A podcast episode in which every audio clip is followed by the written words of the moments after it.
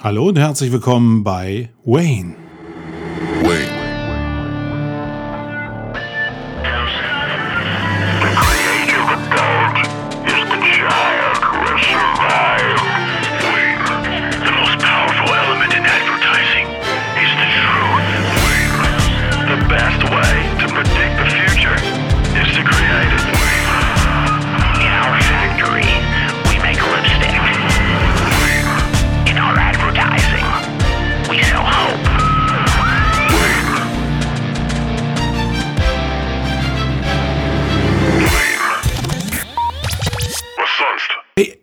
Sorry, sorry Leute.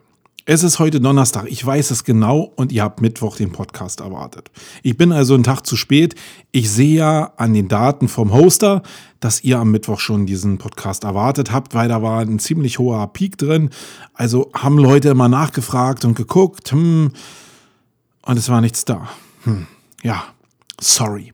Ich war gestern bei einer Konferenz, die ein bisschen merkwürdig war für Leute, die aus dem Online-Marketing kommen, nämlich ich war bei einer Produktionskonferenz und habe da im Rahmen eines Fuck-Ups Stratox vorgestellt, also dieses Unternehmen, was wir damals mal gegründet hatten, wo wir Werbung in der Stratosphäre gemacht haben. Und das ist ja nicht so super gelaufen. Ähm, wegen dem EU-Recht mussten wir die Sache dann einstellen und da habe ich das Fuck-Up drüber gemacht. War also gestern in Stuttgart den ganzen Tag und habe mir einen Wolf geschwitzt und bin jetzt erst hier und muss den Podcast dafür am Donnerstag machen. Hat aber die ganzen Themen schon vorbereitet. Das heißt, mein Zettel ist voll und ich kann mit euch in die Show 77 gehen und eine Menge Sachen mit euch besprechen. Und das wird in dieser Ausgabe auch genauso sein, denn ich will Fragen an euch stellen will ein paar Sachen auch dazu sagen, aber in erster Linie will ich Fragen an euch stellen, weil das kann ja hier nicht immer nur eine Einbahnstraße sein. Ich habe auch so viele Fragen und ihr konsumiert immer da draußen äh, das, was ich erzähle, aber lasst mir mal ein bisschen was zurückkommen und deswegen will ich diesen Kanal einfach mal nutzen, um euch ein paar Fragen zu stellen, dazu aber mehr im Hauptthema. Wir fangen erstmal an mit dem Housekeeping wie immer.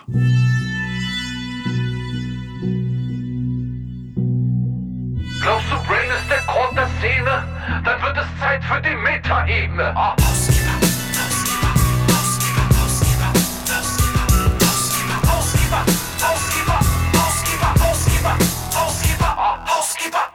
Ja, Housekeeping. Ähm, das ist so der Bereich, in dem ich einfach so auf die letzte Sendung eingehen will, aber auch ein paar andere Sachen noch erwähnen will, die mir in den letzten 14 Tagen so widerfahren sind oder die ich ganz gerne mal mit euch besprechen will. Hier, die ein bisschen allgemeiner gehalten sind, die kippe ich einfach so ins Housekeeping rein. Ich will mal anfangen mit einem oder mit dem Thema, was ich in der letzten Ausgabe hatte, nämlich das SEO Triangle. Also die Kombination aus Title, Description und H1. Einfach um so ein Beginning für ein Setup in SEO zu haben. Und da habe ich ein paar ähm, Anmerkungen bekommen von Leuten da draußen, die mir gesagt haben, hm, ich habe mal gegoogelt und habe mir mal die Bildersuche angeguckt und da ist das SEO Triangle ja zumindest in amerikanischen Blogs halt ganz anders definiert. Hm, habe ich mir auch angeguckt und ja, ist anders definiert. Die Frage ist aber, wo ist jetzt das Problem? Nur weil die das anders definiert haben, ist es ja irgendwie kein festgeschriebener äh, Bereich. Und äh, ich weiß, dass es eine ewige, eine ewige Diskussion darum gibt, dass man bestimmte äh, Terminis, Terminas, Terminis ähm, irgendwie einheitlich äh, benutzen sollte. Ich glaube, für SEO Triangle ist ja sowieso ein amerikanischer Begriff oder ein englischer Begriff. Da gibt es sowieso keine Definition für. Und ich fand es einfach bezeichnend. Ich habe diese Bilder, die mir da gezeigt wurden, überhaupt nicht vorher gesehen. Und ähm, ja, gebe eigentlich einen feuchten Kehricht darauf, ob die das schon mal vorher in irgendeiner Form genannt hatten. Nun waren es ja auch nicht 100.000 Bilder, die alle dasselbe bezeichnet haben, sondern es waren irgendwie zwei Grafiken, die zu Beginn der Bildersuche oben war, die eine andere thematische Zusammensetzung des SEO-Triangles beschrieben haben. Und boah, ja, da gebe ich halt irgendwie nichts drauf, sondern ähm, wenn die Visualisierung passt zu dem, was ich erzählen will, dann ist es halt ein Dreiangel. Und äh, dann ist es in meiner Definition anders. Und ich glaube, das muss, müsst ihr aushalten, das muss ich aushalten. Und äh, da geht es einfach nur um Visualisierung. Wenn ich damit äh, ein Wording selbst besetze, was ich nicht mal vorhatte, dann ist auch okay. Also man muss sich nicht immer an dem orientieren, was schon da ist, sondern man kann einfach auch mal was Neues definieren. Aber man sollte es auch nicht über die Gewaltschiene machen. Wenn also jetzt wirklich das definiert gewesen wäre über, ähm, über äh, drei andere Punkte, dann hätte ich das auch nicht genommen. Aber ich habe ähm, zumindest in der normalen Suche gesehen, dass es eben nicht total fest besetzt ist und auch amerikanisch oder englischsprachig besetzt ist. Und deswegen habe ich nicht so viel darauf gegeben. Dann haben mir ein paar Leute gesagt, dass das ja auch nicht ausreichend ist, um irgendwie was zu bewegen. Und ähm, ja, äh, für die Leute, die, die jetzt den Podcast nicht gehört haben, hört euch einfach mal an. Ich glaube, dass das hilfreich ist und alle Leute, die sich da bei mir gemeldet haben und genau das gesagt haben, dass es eben äh, ja vielleicht ein bisschen tiefer gehen muss. Ja, habe ich auch gesagt in dem Podcast. Es ist aber ein schöner Ansatz, einfach mal anzufangen. Und ich glaube, das größte Problem in der Suchmaschinenoptimierung, gerade bei Leuten, nicht die super Fachleute sind, sondern die eben anfangen mit dem Thema, die kleine Seiten haben, die einfach das Thema SEO mal irgendwie aufnehmen wollen und sich jetzt keine Gedanken äh, darüber machen können und wollen, was äh, VDF, IDF ist und was Proof Keywords sind, die sind mit dem SEO Triangle, wie ich es beschrieben habe, eigentlich ganz gut bedient. Und natürlich geht alles tiefer. Weiß ich doch selber. Aber fangt erstmal an mit dem Zeug ähm, und lasst auch zu, dass manche Leute eben einfach nur mit ein paar Basics anfangen. Hier hören nämlich nicht nur Profis zu, sondern hier hören auch Leute zu, die einfach allgemein in SEO interessiert sind und die stellen mir ganz oft die Frage, wie fange ich denn eigentlich an? Und deswegen, darum geht's einfach. Ich will sowieso viel mehr Ansatzpunkte finden, wo ich darüber philosophieren kann, wie man mal anfängt. Äh, weil ich glaube, damit tun sich die meisten schwer, die in das Thema neu reinkommen oder die eben auch vom Chef gesagt bekommen haben, du bist jetzt der, der Online-Marketing macht. Und SEO soll auch ganz schön wichtig sein. Und dann stehst du da wie ein Pferd vorm, vorm Bursch Khalifa. und weißt nicht, was du machen sollst. Ähm, das ist schwierig und da will ich ganz gerne ein bisschen helfen. Das zweite Thema, ihr habt alle mitbekommen, es ist die Fußball-WM. Und ihr habt auch alle mitbekommen, dass Deutschland schon das erste Gruppenspiel gemacht hat und gegen Mexiko ein 1-0 eingefahren hat. Ich finde es jetzt nicht mal so schlimm, dass wir verloren haben. Wie immer finde ich es bei ja eigentlich auch bei der deutschen Mannschaft schlimm, wie wir verloren haben und wie wenig Einsatz die Leute eigentlich gezeigt haben oder wie wenig die Spieler die Möglichkeit hatten, irgendwie auf das Spiel von Mexiko zu reagieren. Ich stelle mir das immer so vor, man geht doch irgendwie in so einer Besprechungsphase mit mehreren Situationen irgendwie da rein und bespricht die und sagt jetzt nicht nur, die Mexikaner sind ja super, super in Konterfußball oder verteidigen sehr, sehr stark, sondern ich muss mir noch ein paar Szenarien mehr ausdenken. Ich will mit euch jetzt gar nicht so Fußball besprechen an sich, sondern ich will die Parallelen einfach mal aufzeigen, weil die finde ich sehr, sehr spannend, die jetzt zwischen dem, was mit dem, äh, mit dem, mit der Niederlage von Deutschland gelaufen ist und wie das mit Online-Marketing zusammenhängen kann. Ich glaube, dass das ein schönes Sinnbild ist für das, wenn Teams scheitern. Und das ist das Große, was ich ja, der Online-Marketing-Industrie, gerade der Digitalisierungsindustrie halt irgendwie prognostiziere, dass das nicht an den Möglichkeiten scheitert, sondern dass viele Sachen an der, an dem Zusammenspiel der einzelnen Teilnehmer scheitern. Also am Menschen. Also auch an dir vielleicht, wenn du das nicht richtig kapierst, mit anderen Menschen zusammenarbeiten und effektive Kampagnen auf die Beine zu stellen. Und wenn du dir das unter dem Gesichtspunkt mal anguckst, wie die Deutschen da agiert haben, dann hat halt das Team nicht funktioniert und am Ende des Tages ist ein, eine Niederlage rausgekommen. Und wenn du als Team im Online-Marketing oder eigentlich auch, wenn man es runterbricht, in jedem anderen Bereich, als Team nicht agierst, dann wirst du auch eine Niederlage einfahren. Das heißt, die großen Nuggets, die für die Zukunft eigentlich gespielt werden können, die liegen genau da, nämlich effektiv als Team zu spielen. Und du kannst dich ja selbst mal fragen, wenn du in einem Team arbeitest, wie effektiv arbeitet dein Team und wie effektiv äh, kannst du Einfluss darauf nehmen, dass es vielleicht besser funktioniert. Also Du bist faktisch in der Position von ja, jedem einzelnen Spieler oder zumindest von Manuel Neuer als Spielführer oder vielleicht als der Yogi Löw von deinen Leuten, die du da hast und musst jetzt natürlich vielleicht auch nach, nach, nach einer Niederlage oder nach einer gescheiterten Aktion gucken, wie du jetzt dein Team am besten positionierst, damit es beim nächsten Mal erfolgreich ist. Wie kriegt man jetzt in so ein Team, was einmal gescheitert ist, jetzt wieder den Spirit rein, damit es nächste Mal funktioniert? Probiert euch einfach mal diese Fragen zu stellen in Anlehnung an das, was bei der Fußballweltmeisterschaft passiert. Und da kannst du dir, da kannst du dir viele andere Begegnungen genauso nehmen, wie jetzt äh, meinetwegen Spanien, die gestern fast gegen Iran verloren haben.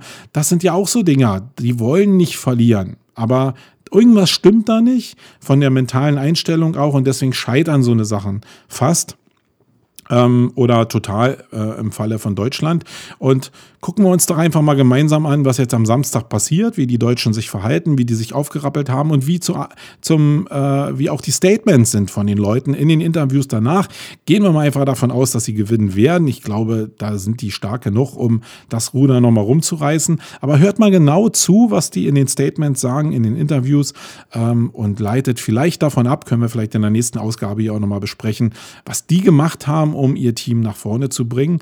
Und dann kannst du mal darüber nachdenken, ob du vielleicht dein Team auch nach vorne bringen kannst, wenn du ähnliche Maßgaben benutzt oder ähnliche Möglichkeiten benutzt wie das, was der DFB dann irgendwie nach außen zumindest kundtut. Alles werden die sowieso nicht kundtun, aber ein Tipp kann ich dir mal geben. Einzelcoachings sind immer ein Teil davon. Also Psychologie spielt eine riesengroße Rolle und da solltest du dir mal Gedanken drüber machen, wie du dein Team motivierst, gerade im Zuge von Einzelgesprächen. Und da will ich nicht sagen, dass ich perfekt bin, sondern ich will nur sagen, dass ich mir auch Gedanken darüber mache und daran arbeite. Das ist ein Thema, da muss man täglich daran arbeiten und äh, sich Mühe geben und probieren, was zu verändern. Und da geht es nicht um Perfektion, sondern nur um den Weg zu einer ja, möglichen Perfektion, die sich auch immer ständig wieder ändert.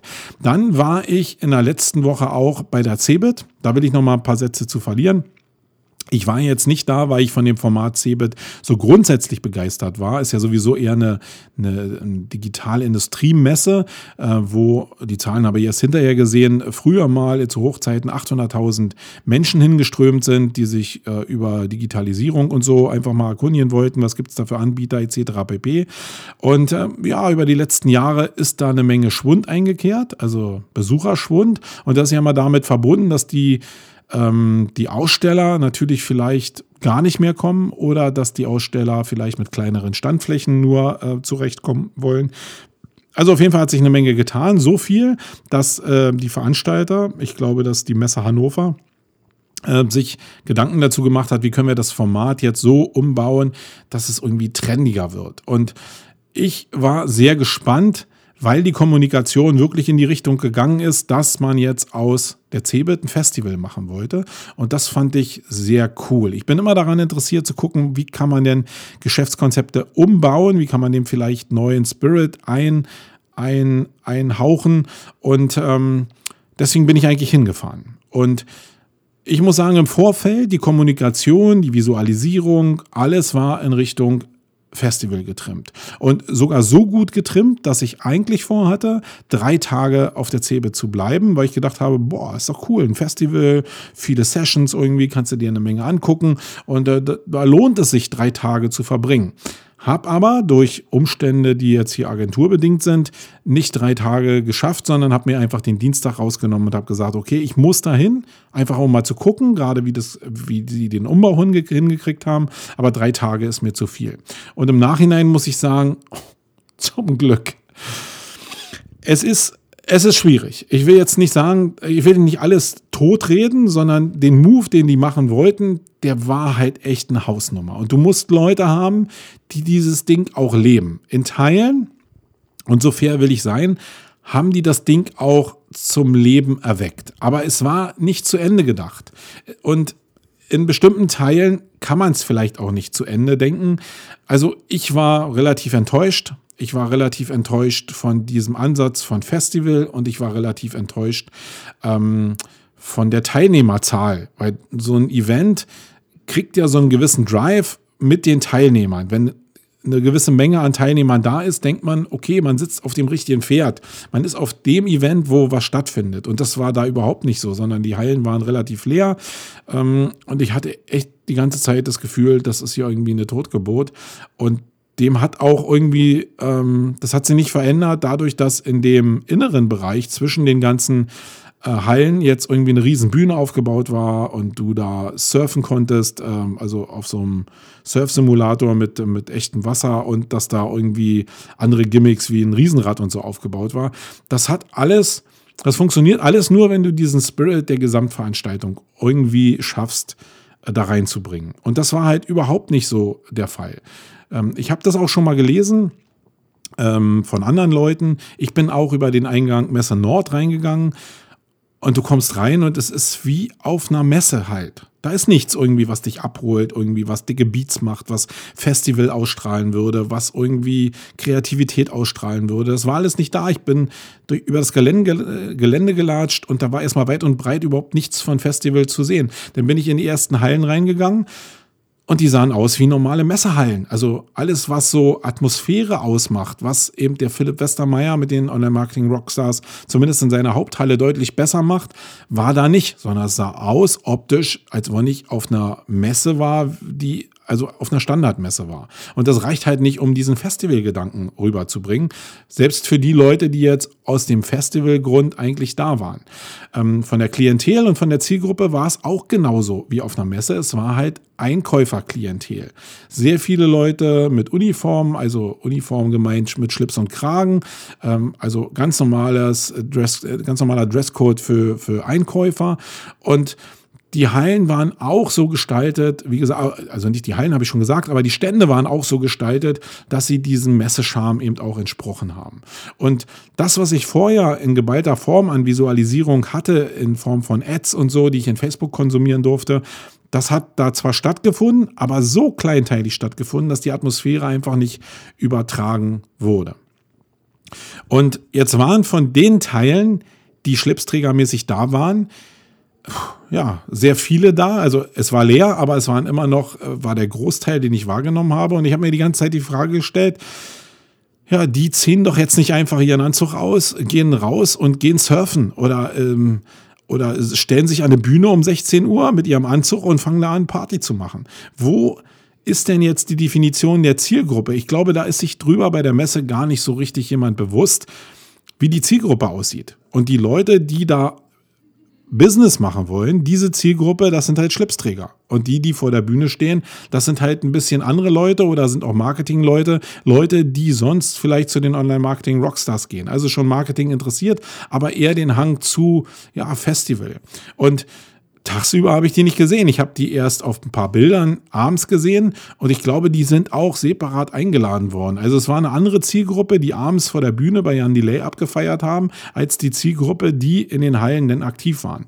Es gab sicherlich ein paar Beispiele, die da hervorgestochen sind, die probiert haben, das wenigstens auch in den Hallen aufzunehmen. Und da will ich mal einfach T3N aufnehmen die da nicht ganz unbelatschert sind, aber die es wenigstens probiert haben, die auch den Spirit in sich tragen, so ein Ding umzubiegen. Aber jeder andere Aussteller, da wusste ich genau, der ist vorher nicht äh, hat keine Instruktionen gekriegt, wie er sich mit seinem Stand zu verhalten hat, um den Spirit, den Gesamtspirit irgendwie hinzubekommen.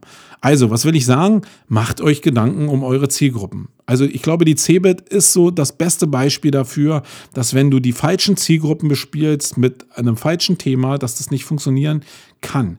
Und ähm, ja, ein Thema, was mir positiv, muss ich jetzt mal sagen, aufgefallen ist, sie haben wenigstens probiert, so Themen wie Virtual Reality und Drohnen mit reinzunehmen, aber auch so nackig und lieblos in Hallen einfach ein Netz hingepackt und ja, ich weiß nicht. Also es geht schon um Details, wenn man so ein Ding aufbaut. Und wenn du halt weiß ich nicht, sieben große Hallen hast, ich weiß nicht genau, wie viele jetzt waren, dann musst du halt in der Lage sein, nicht nur ein Riesenrad in der Mitte zu stellen oder eine Bühne in der Mitte zu stellen, sondern den Spirit über sieben Hallen zu projizieren. Und das ist mega, mega aufwendig. Aber nur das kann irgendwie den Spirit dahin bringen, ähm, dass sich was ändern kann. Und als ich das Thema mal bei Facebook rausgegeben habe, da war die Standardreaktion, ja, man muss denen auch mal eine Chance geben ich glaube, der Cebit ist schon, sind eine Menge Chancen eingeräumt worden und ja, man hat nicht unendlich Chancen. Wenn man die Leute halt und gerade so in, äh, in einem Vakuum lässt, dann wird es schwierig, die Leute zu akquirieren. Also du musst schon einmal den Move hinkriegen, wo die Leute sagen, hey Mann, das haben sie richtig cool gemacht. Und beim nächsten Mal lohnt es sich, also wenn du dich mit anderen unterhältst, beim nächsten Mal lohnt es sich, da auch hinzugehen. Ähm, und ich werde das keinem sagen jetzt da draußen ähm, dass da was Neues stattgefunden hat, was Innovatives, was, wo es sich lohnt hinzugehen. Und dann denke ich, ist es eine Totgebot. Und ja, also Totgebot äh, würde ja bedeuten, dass es ganz Neues ist es ja nicht. Ähm, Am Ende des Tages werden die Teilnehmerzahlen darüber entscheiden, ob es ein Erfolg war. Nicht die Teilnehmerzahlen von den Leuten, die an der Bühne gestanden haben und gefeiert haben, sondern die Teilnehmerzahlen, die durch die Hallen gegangen sind und die Business für die Aussteller gemacht haben. Die werden sich dazu entscheiden, nochmal einzubuchen oder nicht einzubuchen. Und da sehe ich wirtschaftlich relativ mau. Ich kann mir vorstellen, was es gekostet hat, jetzt diesen ganzen Innenbereich dazu gestalten. Äh, da ist vielleicht genug Spielkapital da, weil diese Stände natürlich auch ein Heidengeld kosten auf der CeBIT. Aber aber ich glaube, in dem ganzen Reigen der Veranstaltungen, wie die jetzt aufpoppen und Online-Marketing Rockstars nochmal gesagt, ist da nur ein gutes Beispiel. Da werden die es in der Zukunft schwer haben. Ja, äh, wenn ihr da noch Fragen zu habt, äh, was auf der CeBIT los war oder zu Zielgruppen da noch ein, eine eigene Sache beisteuern kann, äh, wollt, dann immer gerne zu mir. Als letzten Teil im Housekeeping will ich ähm, nochmal zu einem Thema eingehen, was ich, wie gesagt, von gestern mitgenommen habe. Ich habe ja heute früh ein Bild gepostet auf Facebook, wo ich eben gezeigt habe, dass ich dieses Fuck-up auf dieser äh, Produktions, auf diesem Produktionskongress äh, gemacht habe. Und da hat der gute Axel ein Statement zu abgegeben und eben gesagt, dass er das toll findet, dass ich über Scheitern eben mal gesprochen habe und dass nicht alle dazu bereit sind, überhaupt über Scheitern zu reden und dass diese Kultur in Deutschland noch nicht angekommen ist. Und da gebe ich dir total recht. Natürlich ist das nicht so. Ähm, man sollte auch immer darauf achten, was man rausgibt. Gerade bei Fuck Up ist ja so ein mega, mega psychologisches Thema. Du musst halt da immer noch wie ein Leader wirken und das nur als Teil, als eine Niederlage in einem erfolgreichen Gesamtkonzept präsentieren. Dann funktioniert sowas grundsätzlich auch für Fuck Ups. Ähm, du kannst dich nicht dahinstellen, wenn du einfach ein Ding nach dem nächsten an die Wand gefahren hast und jetzt als Loser dastehst. Dann ist es ein bisschen Eigentherapie. Ähm, aber das, das kann ich keinem empfehlen, sondern es muss Teil eines Größeren sein. Und da komme ich auch zu dem Thema, Stratox ist für mich eine Einzelgeschichte. Und die nicht zu präsentieren in einem Reigen, wo ich selbst definiere, dass ich doch als Unternehmer relativ erfolgreich bin hier mit der Agentur und mit den Konferenzen, die wir machen, das wäre doch schade drum. Das ist Teil meiner Geschichte und da sind viele Learnings drin, die ich ganz gerne an andere Leute weitergeben wollen würde. Und das ist eine Geschichte, die ich gerne präsentieren kann. Und ich kenne viel zu wenig Leute, die aus ihren Firmen ähm, Einzelgeschichten, die sie haben oder Erlebnisse, die sie haben, Geschichten bauen, die sie nach außen transportieren können und daraus was Lebendiges machen können. Also da, genau da fängt eigentlich Storytelling an. Und äh, Storytelling ist nicht nur eine Einzelgeschichte zu bauen, sondern Storytelling ist eben auch eine Gesamtgeschichte zu bauen für sich selbst. Und du musst nur dabei darauf achten, dass diese Story immer am Ende was allgemein Positives ausstrahlt. Also bei mir ist es so eine Ratio von neun, also wenn ich einen Schlüssel 10 nehme, von neun coolen Geschichten, wo ich was Cooles gemacht habe, wo ich erfolgreich war. Und dann kann ich eine Geschichte, wo ich gescheitert bin, da reingeben. Was das Schlimmste ist, ist, dass du Scheitern preisgibst und Scheitern wirklich emotional preisgibst, weil am Ende des Tages ist das Gehirn einfach in der Schublade geprägt. Dieses Hätscheln ist, glaube ich, relativ schwierig.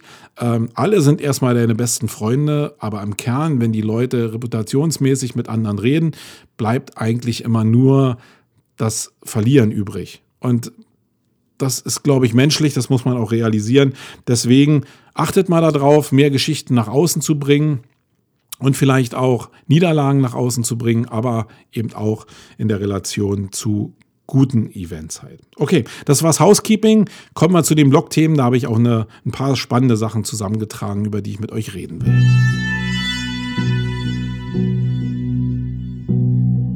Coole Sets aus der Blogosphäre, angerührt für die Legionäre. Oh.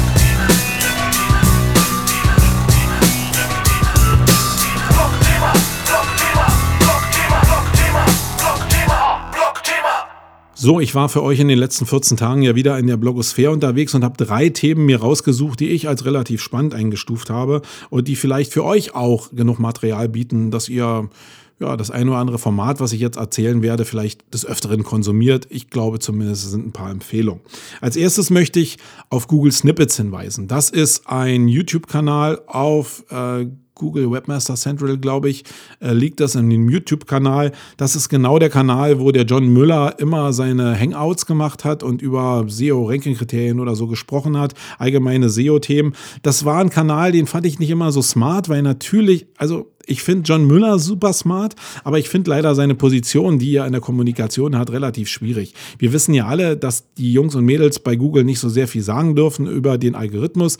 Ähm, ähm, also hm, man kann sogar davon ausgehen, sie wissen gar nicht, wie der Algorithmus funktioniert.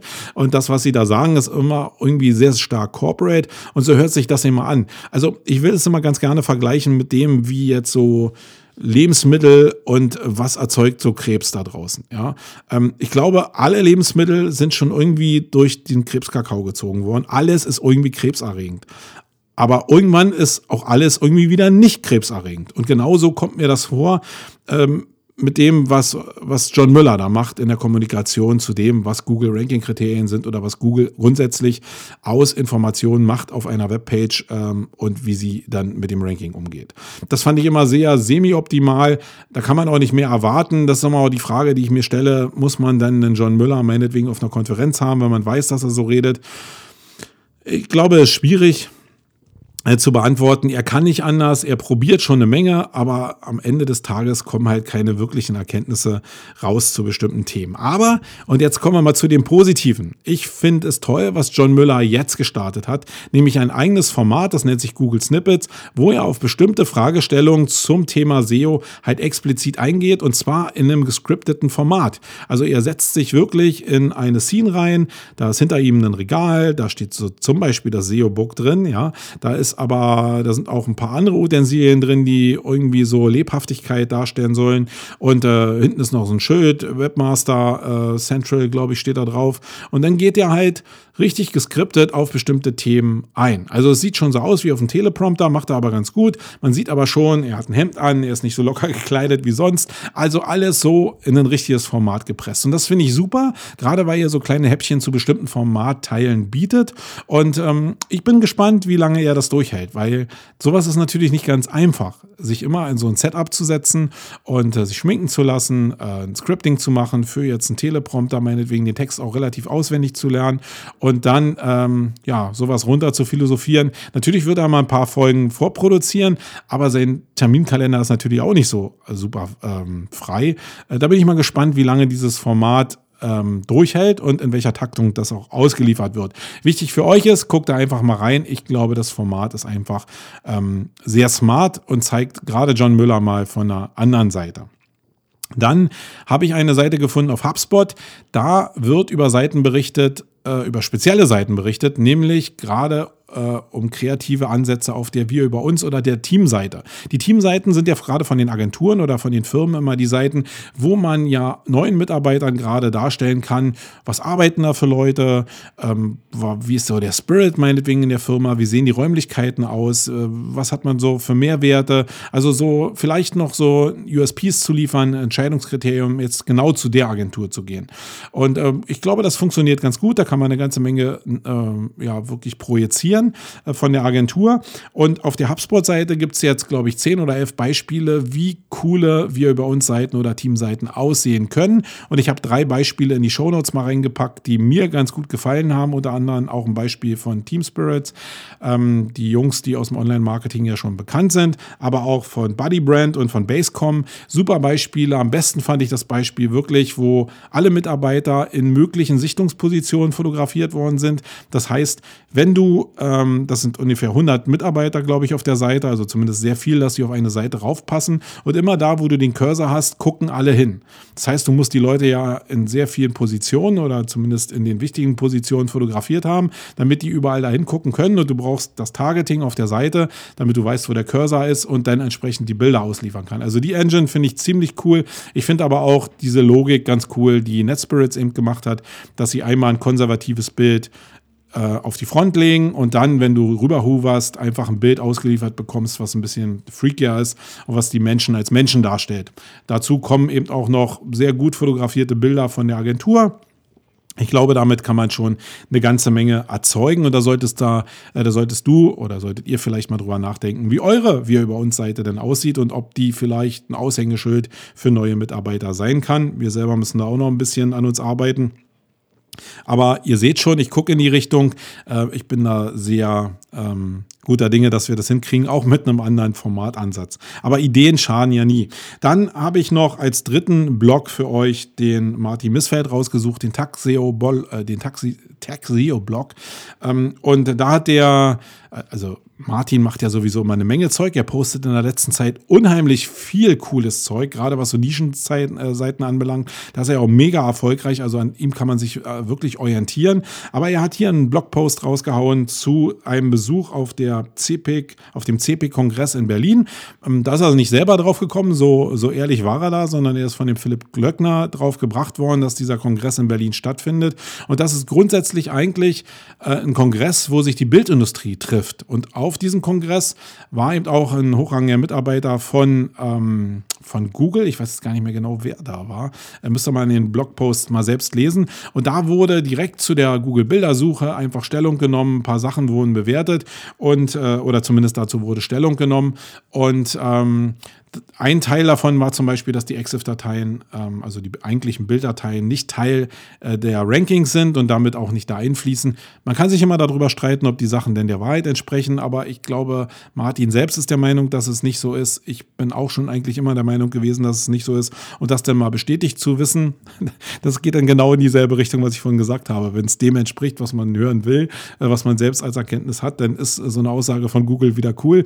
Äh, da muss ich selbst ein bisschen aufpassen, dass ich in meiner eigenen Bubble nicht platze da irgendwie. Äh, lest euch den Artikel einfach mal durch, da sind noch ein paar andere Erkenntnisse drin. Ähm, zumindest sehr cool, dass Martin eben auch so eine Randformate da irgendwie besucht, um uns Informationen zu der Bildersuche zu geben. Äh, da nimmt er mir eine Menge Arbeit ab, weil er bereitet das wirklich super auf. Also danke Martin dafür, dass du mir das Thema Bilder-SEO wirklich abnimmst und da die Sachen so aufbereitest, dass ich sie konsumieren kann. Ähm, das ist wirklich cool. Ja, das waren die drei Themen, die ich jetzt hier in den, im Blogbereich besprechen wollte. Springen wir gleich ins Hauptthema rein und da kommen wir zu Fragestellungen, die ich einfach mal an euch habe. Ähm, ein paar Sachen, die ich dazu auch noch loswerden will. Aber grundsätzlich geht es um Fragestellungen an euch und ich hoffe da auf reges Feedback, damit ich auch mal was zurückgespielt bekomme, weil ich bin ja hier auch mit sehr vielen Fragen behaftet. Und vielleicht könnt ihr mir auch mal helfen da draußen. Also bis gleich im Hauptthema.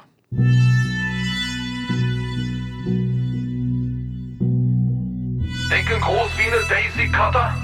Sei bereit für das Main-Geschnatter. Oh.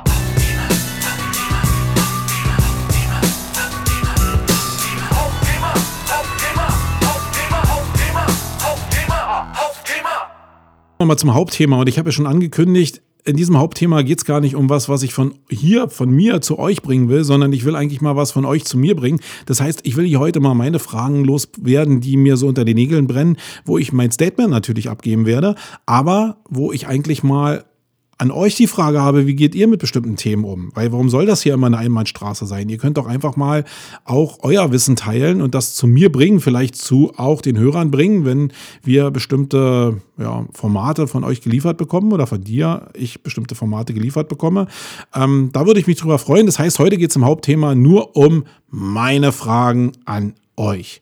Und ja, wie kannst du antworten? Du kannst antworten, indem du mir ein Audiofile schickst und auf meine Fragen jetzt äh, ein kurzes Antwortstatement irgendwie gibst, wie du mit den also wie du äh, mit den Themen umgehst oder wie deine Herangehensweise ist oder deine Lösung wäre. Ähm, du kannst aber auch in die Blog-Kommentare was reinschreiben, da wo ich den Podcast auf Sumago bringe. Oder du kannst in dem in dem Facebook-Beitrag, den ich dann irgendwie zum Seeding rausgeben werde, was reinschreiben. Oder du kannst mir natürlich auch eine persönliche Nachricht schicken auf äh, den mannigfaltigen Kanälen und einfach dein Statement dazu sagen zu den Fragen oder mir Lösungen präsentieren, wie du da rangehen würdest. So wird das Hauptthema hier heute ablaufen. Also ihr seid gefragt. Ja? Und es geht um ein paar wichtige Fragen für mich zumindest. Und wir fangen mal mit der ersten Frage an. Das kann ich gar nicht so in eine Überschrift packen. Also es geht darum, ich bin ja super vielseitig interessiert. Ich bin äh, SEO, ich bin Content Marketer, ich bin Formatproduzent, ich bin Mensch, ich bin Familienvater, ich bin Agenturinhaber, ich bin Unternehmer. Ich habe so viele Perspektiven, die für mich super spannend und super interessant sind, dass ich die gar nicht in einen so einen einzelnen Podcast packen kann. Ich probiere jetzt so ein bisschen die, die Krücke zu gehen und habe Wayne halt am Start, wo ich so über Human Marketing rede, was eigentlich nur die Krücke dafür ist, irgendwie diese ganzen Themen in ein Format reinzubringen. Aber ähm, das ist gar nicht so einfach. Und ich stelle mir immer die Frage, macht es denn Sinn, so ein allgemeines Format zu präsentieren, wo eben so Brocken von den Hauptthemen immer noch drin sind, wie SEO? Oder sollte man die Formate wirklich gänzlich trennen und dann vielleicht auch unterschiedlich ausspielen? Die Frage ist, wo hänge ich es denn auf? Ähm, und ein schönes Beispiel, und deswegen komme ich eigentlich auf die Fragestellung, ist der Markus Höfner da draußen, der ja einen Podcast macht, der sehr gut ist und der sich mit dem Thema SEO halt sehr stark beschäftigt, aber auch Content Marketing. Also die Themen, die wir so als Agentur als Produkte rausgeben. Aber äh, Markus ist eben auch sehr vielseitig interessiert. Das weiß ich, weil ich ihn gut kenne. Ähm, an dieser Stelle ähm, schönen Gruß da draußen. Und der hat sich dazu entschieden, also so Themen, die aus dem Agenturleben kommen, in einen eigenen Agentur-Podcast zu machen. Ähm, ja, ich weiß gar nicht, Warum, ob das gut ist? Natürlich habe ich mit so einem Agentur-Podcast einfach die Möglichkeit, auch in dem Thema Agenturproblematiken und so entsprechend zu ranken und dann noch eine andere Zielgruppe anzusprechen, die dann vielleicht auch wieder zu dem Thema SEO zurückschwappen. Keine Ahnung. Mag sicherlich so sein. Ich glaube, die grundsätzliche Problematik bleibt aber, dass ich sehr viele Interessenlagen habe und jetzt natürlich mir die Frage stelle, wo kann ich das am besten publizieren? Also, die Frage an euch, ist es cool, so ein Format zu haben, wo ich alles irgendwie abbilden will, wo ich bestimmte Zielgruppen bespiele, mal in einer Ausgabe verliere, mal wieder gewinne. Oder ob ich vielleicht die Zielgruppen so weit runterbreche, dass ich Einzelformate produziere, mit dem Problem natürlich, dass ich gar nicht weiß, wo ich seeden, wo ich publizieren soll, ähm, mit welcher Erwartungshaltung die Zielgruppe halt auf einer Webseite unterwegs ist oder auf einem äh, Facebook-Channel unterwegs sind. Das ist ja alles nicht so einfach gespielt. Einfach nur einen anderen Channel aufzubauen, äh, und den dann Agentur-Podcast zu nennen, ist ja nicht ganz so einfach, sondern die Seeding-Prozesse multiplizieren sich natürlich und das in der Zeit, wo ich probiere, so viele Formate auf eine Seite runterzubrechen. Stichwort eben auch HLP. Da ist doch auch das Ziel nur, viele Formate auf eine Seite runterzubrechen, damit ich nicht so viel handeln muss da draußen. Das äh, muss mal bitte in euer Köpfchen rein irgendwie, dass es nicht darum geht, jetzt nur für Google eine geil rankende Seite in dem Zusammenhang zu bauen, sondern dass ich probiere, bestimmte komplexe Sachen auf, einen, auf eine Basis zu reduzieren, die mir im Handling deutlich leichter fallen, als wenn ich tausend einzelne Schlachtschiffe da draußen habe. Also, bitte gebt mir noch mal eine Antwort. Einzelformate oder einen globalen Podcast. Wie würdet ihr es machen? Wie ist die Herangehensweise? Wie seht ihr vielleicht aus eurer Perspektive auch diesen Podcast versus dem zu dem, was Markus mit seinem Agentur-Podcaster macht? Ich bin gespannt auf eure Antworten. Dann das Thema Podcast. Wir bleiben also im Thema. Ich bin persönlich der Meinung, das Podcast-Thema, so wie es jetzt aufgepoppt ist, in der zweiten Welle, sagen ja viele, und ich glaube, dass es auch die Welle ist, die entscheidend ist, ist für meine Begriffe relativ tot. Ähm, und ich will euch auch erklären, woran das liegt. Und die Frage ist, ist Podcast für den Allgemeingebrauch eigentlich, ist es wirklich schon tot? Äh, an euch. Also die könnt ihr mir gerne mal reflektieren und ich will euch jetzt mal auch den Hintergrund in meiner Denke dazu erläutern, damit ihr vielleicht bei der Beantwortung der Fragen ein besseres Feedback habt. Also, ich glaube, die zweite Welle ist die entscheidende, die jetzt gelaufen ist. Es ist mega einfach, äh, Podcasts zu konsumieren in allen Bereichen. Ähm, in Android ist es teilweise noch nicht ganz so einfach wie in iTunes, wo es wirklich mega einfach geworden ist, Podcasts zu konsumieren. Die Frage ist, was findet im Podcast statt? Du hast sehr viele einzelne kleine Podcast-Formate, wie dieses Format hier zum Beispiel, was so immer im Schnitt zwischen 800 und 6000 Hörern liegt, je nachdem, welches Thema wir hier besprechen. Ähm, und du hast so die großen Formate von Leuten, die entweder Marken sind oder die sowieso im öffentlichen Leben ganz vorne stehen. Für mein bestes Beispiel ist immer Fest und Flauschig, also der Podcast von Olli Schulz und Jan Böhmermann, äh, da bin ich mega Fan von. Das ist aber Unterhaltung. Das sind Leute, die aus den normalen Medien schon ihre Reichweite mit in das andere Format mit rübernehmen und die natürlich Hunderttausende von Hörer haben und die über diese Möglichkeit der Reichweite eben auch monetarisieren können. Das machen die beiden jetzt noch gar nicht so richtig, könnten sie aber. Und wenn ich jetzt mir einfach mal das Geschäftsmodell von Philipp ähm, Westermeier angucke, der ja Podcast-Formate vermarktet über Online-Marketing, Rockstars und oder dem Format oder dem Vermarktungsformat, was dahinter steckt, dann geht es natürlich nur über Reichweite. So kleine Podcasts wie unseren jetzt hier meinetwegen oder den, was viele andere da draußen machen, der ist natürlich immer an eine kleine Zielgruppe orientiert und ist natürlich dann nicht so gut vermarktbar. Dann kann man immer sagen, okay, man macht ein Hobby daraus oder ähm, man schert sich nicht darum, wie viel man an Zielgruppe hat. Ähm, oder man spielt die ganze Sache eben noch größer aus in Richtung, man wird Marke, äh, man macht richtig Werbung dafür etc. pp.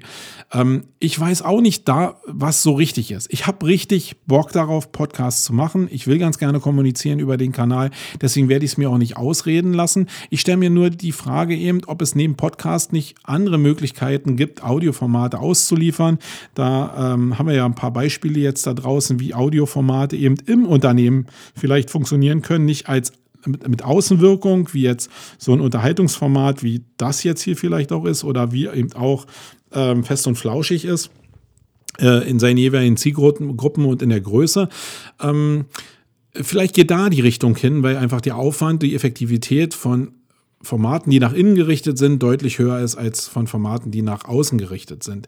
Ähm, ich bin mir da gar nicht so sicher. Gerade es ging ja eben so auch um die Frage Effizienz. Wie kann ich bestimmte Sachen effizienter machen und verzettel mich nicht in den einzelnen Kanälen und Möglichkeiten?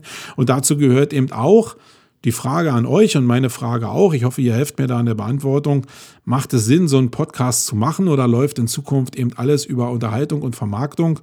Und ähm, es macht in der Form gar keinen Sinn, einen Podcast zu haben für eine kleine Zielgruppe. Immer gesetzt den Fall, man will das auch als, Vertrieb, als Vertriebsinstrument ein bisschen nutzen.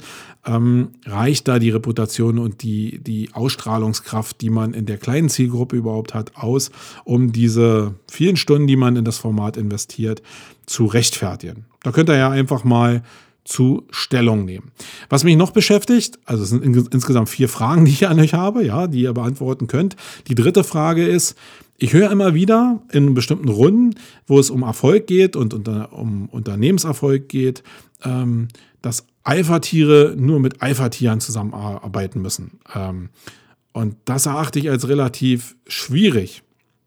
Natürlich ist es sinnvoll, dass man sich als Gründer oder als, äh, ja, als, äh, als Selbstständiger oder als Unternehmer sich nicht nur mit Losern umgibt. Jetzt, also das ist jetzt sehr bekierlich, also sehr äh, oberflächlich gemeint.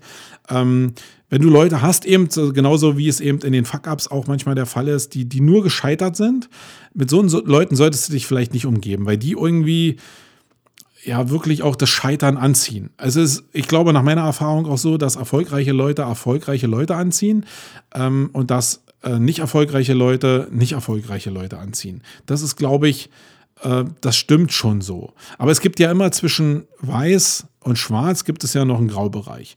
Und sich jetzt nur mit Alpha-Tieren zu umgeben, also nur äh, First Player irgendwie, die nur me megamäßig was reißen, das ist, glaube ich, eine ziemlich also ich fühle mich da gar nicht wohl. Schon als ich das jetzt hier, wenn ich das hier ausspreche, fühle ich mich dabei nicht sehr äh, wohl bei dem Thema, weil ich genug Alpha-Tiere kenne und ich weiß, wie ich neben anderen Alpha-Tieren funktioniere. Da sind die wenigsten davon dabei, die das so machen, dass ich mich da wohlfühlen würde, sondern irgendwie ist es immer ziemlich schwierig. Also die Rosinen würde ich mir noch raussuchen, aber es gibt ja im Graubereich noch so einen Mittelbau, wo Leute sind, die halt vielleicht vom, vom Einsatz her vielleicht bei 50 bis 70 Prozent von dem liegen, was man selbst einbringen kann und will. Und ist es nicht okay? Ist man da nicht auch ein bisschen geschützter davor, dass die Alpha-Tiere vielleicht das Unternehmen dann auch ziemlich schnell verlassen? Ähm, ja, Personal, was immer irgendwie auch ja so ein den, das Standing von einem Alpha-Tier hat, die fehlen natürlich im Unternehmen auch. Da sind natürlich auch Risiken drin. Also wie weit geht dieses Thema Alpha zu Alpha nach eurer Vorstellung? Äh, wie geht ihr damit um? Ähm, nehmt ihr auch eine Menge aus dem Graubereich? Seid ihr Alpha oder probiert ihr euch wirklich nur mit A-Playern zu umgeben? Äh, lasst ihr auch einen Teil vielleicht auch von denen, äh, die gescheitert sind, mit rein, um sich selbst äh, vielleicht immer wieder diese Warnung zu geben? Ähm, so will ich nicht enden. Also da gibt es ja mehrere Verhaltensweisen. Sagt mir einfach mal, wie ihr damit umgeht. Und das vierte Thema, und das ist mir eigentlich das Wichtigste, ich mache mir viele Gedanken darum, wo geht der ganze Markt hin. Gerade im Bereich Online-Marketing mache ich mir viele Gedanken darum, was passiert mit äh, dem Online-Marketing, was passiert mit dem SEO, was passiert mit dem Content-Marketing, äh, was ist mit der Customer Journey, wie es der ähm, gute Olaf Kopp immer sagt. Äh, da mache ich mir viele Gedanken drum, was wird in der Zukunft passieren, wie kann ich das an die Leute bringen, also an die Kunden bringen. Weil eins steht ja fest, wir sind total abgespaced ist. Also was wir hier besprechen, das ist mir gestern wieder aufgefallen auf dieser Produktionskonferenz, was wir hier besprechen in der Online-Marketing-Szene ist so weit weg von vielen Leuten, die noch nicht mal bei der Digitalisierung angekommen sind, dass man sich eigentlich nur fürchten muss von dem, was man da selber macht. Und auf der anderen Seite gibt es halt Leute, die sind noch abgespaceder als das, was ich hier zum Beispiel denke. Und irgendwo muss ja der Mittelweg da sein. Das heißt, meine Frage an euch ist eigentlich, wie weit darf man sich dann eigentlich von den Zielgruppen, die Umsatzbringer sind, also von den Kunden auf der Seite jetzt nicht, ich nehme jetzt nicht den Online-Marketing-Bereich, weil das ist sowieso meine Bubble und die meisten, die wenigsten davon sind äh, wirklich Kunden meiner Agentur, sondern wenn ich davon ausgehe, bestimmte Sachen, bestimmte Formate auch im Bereich, im Konferenzbereich nach vorne zu denken, wie es jetzt die Cebit auch gemacht hat, wie weit darf ich dann eigentlich nach vorne gehen und ab welchem Punkt verliere ich denn auch Leute, weil es zu abgespaced ist, weil ich vielleicht meiner Zeit zu weit voraus bin? Nehmen wir mal zum Beispiel das äh, neue Realität von Karl Kratz. Auch so ein Thema. Ich glaube, vom Ansatz her super gedacht, einfach Themen zusammenzubringen. Aber wenn du mich fragst, ist es halt einfach fünf Jahre zu früh. Und da verliere ich halt in bestimmten Teilen die Leute, kann sie noch nicht mit auf die Straße nehmen, muss dann vielleicht fünf Jahre aushalten, um dann die Leute dann einzufangen, die dann in mein System reinlaufen. Die meisten halten aber nicht fünf Jahre durch. Also wie gesund ist es, so weit vorauszudenken? Äh, sollte man sich dann selbst reduzieren, also soll man weit vorausdenken und die Schwelle dann weiter zurück an die Zielgruppe ziehen? Wie geht ihr denn mit dem Thema um? Das würde mich einfach mal wirklich interessieren. Äh, meine Statements habe ich ja so ein bisschen gesagt dazu. Ähm, reflektiert mir einfach mal, wie ihr damit umgeht, wie ihr auch als Konsument daran gehen würdet, was erwartet ihr von einem Dienstleister wie mir meinetwegen auch? Wie weit geht der voraus als Visionär? Ähm, und wie weit kann man mir denn noch folgen zu dem, wie ich denn abgespaced mit manchen Themen vielleicht umgehe? Da freue ich mich massiv auf eure Antworten zu all den vier Fragen, aber auch speziell zu der Frage. So, das war's. Machen wir noch schnell die Event-Tipps und dann sind wir auch schon durch in dieser Ausgabe.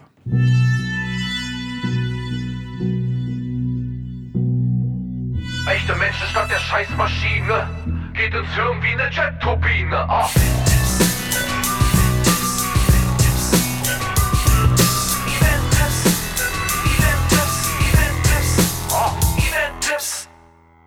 Bei den Event-Tipps, für die, die es noch nicht gehört haben, probiere ich ja immer so meine nächsten Events, wo ich so hingucke, einfach mal zusammenzufassen, um euch vielleicht eine Inspiration dafür zu geben, wo ihr vielleicht hingehen könntet in der nächsten Zeit. Und da gucke ich jetzt mal auf den Bereich nach den Sommerferien, weil der ist auch der, der für mich eigentlich so mehr interessant ist. Davor findet eigentlich bei mir nicht so richtig was statt, weil ich natürlich auch in Urlaub fahre und die Sommerferien auch genießen will und erst dann wieder irgendwie im Herbst eigentlich in dieses äh, Konferenzgeschehen irgendwie eingreifen werde. Ich will euch ein paar Sachen sagen, die ich auf dem Schirm habe, wo ich vielleicht hingehe. Ähm, ich bin mir noch nicht ganz so sicher, was ich da einbuchen werde. Manche Sachen stehen fest, werde ich auch dazu sagen. Manche Sachen, da bin ich noch irgendwie unentschlossen und weiß nicht so richtig, äh, wo ich hingehen soll. Also als erstes will ich die Content World erwähnen, die ist am 24. und 25. Oktober, also 10 2018 in Hamburg. Ähm, da werde ich mal hingehen, da war ich noch nie. Ähm, geht um das Thema Content Marketing. Die Timeline hört sich ganz gut an, das Programm. Ich glaube, das werde ich mir mal gönnen und werde da vorbeischrummen, auch wenn ich noch nicht äh, gebucht habe. Aber das ist relativ fix, dass ich da, wenn da nicht noch was reinkommt, mir da die beiden Tage angucke. Dann würde ich ganz gerne mal, Lissabon ist so eine Stadt, da würde ich grundsätzlich ganz gerne mal hin, weil da war ich noch nie in Portugal, irgendwie ans Meer. Ist zwar äh, in dem Zeitraum, den ich jetzt hier gleich bespreche oder ankündigen werde, ähm, nämlich im November. Jetzt vielleicht nicht die beste Reiselocation, aber als Stadt soll Lissabon ja wunderschön sein. Und vielleicht kann man das ja verbinden, einen Reisetrip, eine Kurzreisetrip mit einem Konferenzbesuch. Ähm, ich habe ja immer darauf hingewiesen, dass man auf seine Familie natürlich achten sollte. Und da kann man vielleicht eine Kombination draus machen, dass man äh, erstmal kurz zur Konferenz geht und dann mit der Familie noch irgendwie Lissabon danach unsicher macht. Ich finde sowas immer ziemlich smart. Ähm, es geht um die Web Summit in äh, Lissabon. Da habe ich jetzt viele Sachen vom letzten Jahr gehört. Die einen haben gesagt, war ganz cool, die anderen haben gesagt, war nicht so cool. Ähm, ich bin ja Veranstalter und ich will mir möglichst viele Perspektiven, möglichst viele Veranstaltungsformen angucken. Und ich glaube, da haben auch ein paar Leute was zu sagen. Also zumindest habe ich auch ein paar Sessions mitbekommen, die mir eigentlich ganz gut gefallen haben. Und ich glaube, ich werde zur Web Summit ähm, nach Lissabon fahren. Das Problem ist, dass der SEO Day auch am 8.11. ist. Also die Web Summit ist vom 5. bis 8.11. Ähm, und der SEO Day ist ja am 8.11. und pah, ja, äh, springe ich aus der Bubble raus oder mache ich die Bubble? Ich bin mir da noch nicht so richtig sicher. Da könnt ihr mir vielleicht ja eine Empfehlung geben. Da waren ja ein paar Leute letztes Jahr auf der Web Summit. Soll ich da hingehen oder nicht hingehen? Sagt mal vielleicht, helft mir mal ein bisschen. Dann am 22., 23.11. in Salzburg die OMX und die SEOCom. Ich denke, die werde ich machen. Die ist ziemlich sicher gesetzt. Ähm, mal gucken, was dann noch reinkommt. Mal gucken. Der, Herbst ist wirklich relativ eng, aber eigentlich will ich dahin, weil ich schon bei allen Teilen jetzt da war und ich will es eigentlich nie abreißen lassen. Vielleicht gibt es da irgendwie nochmal ein Hoodie oder so dafür, dass man auf allen Konferenzen da war. Das kann ich mir nicht entgehen lassen irgendwie. also mal gucken. Und was auf jeden Fall sicher ist, da habe ich auch noch kein Ticket, habe ich in der letzten Ausgabe schon mal gesagt, ist die Slush in Helsinki, die ist vom 4. bis 5.12. Ähm, das ist wirklich ein Spektakel, ein Festival in Helsinki, mehr gründerlastig irgendwie, mehr unternehmenslastig, ähm, englischsprachig, aber das muss ich mir mal angucken, um einfach Inspiration auch als Veranstalter mir mitzunehmen. Ja, das war's. Wenn ihr noch Events habt, die ihr mir gerne mitteilen wollt oder die ihr den Leuten da draußen mitteilen wollt, dann schickt mir die doch einfach mal rüber. Das gilt auch zu allen Themen. Wenn ihr da noch irgendwie ähm, irgendwelche Blogposts habt oder irgendwelche Seiten habt, die ihr zu den Themen mal gesehen habt, immer rüberschicken, dann haue ich die in die ins Housekeeping in der nächsten Sendung. Wie gesagt, ihr könnt auch Audiofiles produzieren, die ich dann hier auch einspielen kann. Die würde ich dann auch bringen. Habt dann eine kleine Reputationsfläche. Ähm, das ist der Aufruf. Ja, zu guter Letzt nochmal der Hinweis, wenn euch der Wayne Podcast gefällt, das, was ich hier erzähle, dann gebt mir doch bei äh, iTunes einen Daumen nach oben, schreibt eine, eine, eine Bewertung ähm, und helft uns äh, oder mir ein bisschen, damit den Podcast in den iTunes-Charts nach vorne zu bringen. Ähm, ja, und sonst hoffe ich, dass ihr dabei bleibt und wieder ein bisschen Spaß hattet an diesem Podcast. Wir hören uns wieder in, jetzt muss ich mal überlegen, in 14 Tagen. Das geht noch vor meinem Urlaub. Ab 7. bin ich in Urlaub. Das kann gerade noch so klappen. Ähm, und ja, mal gucken.